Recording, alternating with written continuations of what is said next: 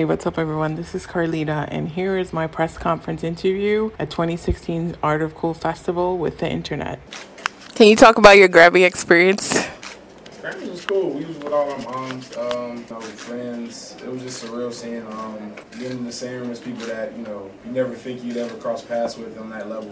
Um, I don't know. It was really eye opening. Still, we still hasn't really sunk it in yet because I feel like we have a lot more to accomplish than that because we lost. That was fun. That was fun. Like hanging out, especially like our guitar player Steve. Him going, you know, he's just 17, so him being there, watching him you know, his eyes just being bright, just everything. You know, that was crazy. So it was fun, a lot of fun. How did Odd Future come together? Um, Odd Future came together originally on MySpace. Um, it, yeah, it originally started with Tyler and this guy named, like, I can go very deep into MySpace. I'm not mean Odd Future, but Odd Future started on MySpace with Tyler um, and a few other artists, and it's branching out to other artists that he saw that were similar to him. Um, I got an Odd Future around the first mixtape era, like right before the first mixtape, and then like shortly after that, Syd came along, and then it just sort of that was way before anybody ever heard about us. That was like early MySpace days. So MySpace is really how Odd Future really kind of looked up.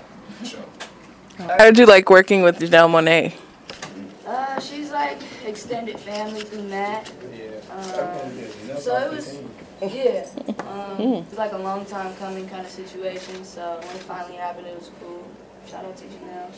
You chose the name of the album, uh, Ego Death, and does it have a specific meaning to you guys? Matt chose it. Uh, yeah, I chose the album. Um, it has meanings in psychedelics. You know, a lot of our music has to do, you know, psychedelic soul, just that sort of, you know, movement. Also, you know, what it is, what it means. You know, ego death. You know, kind of questioning.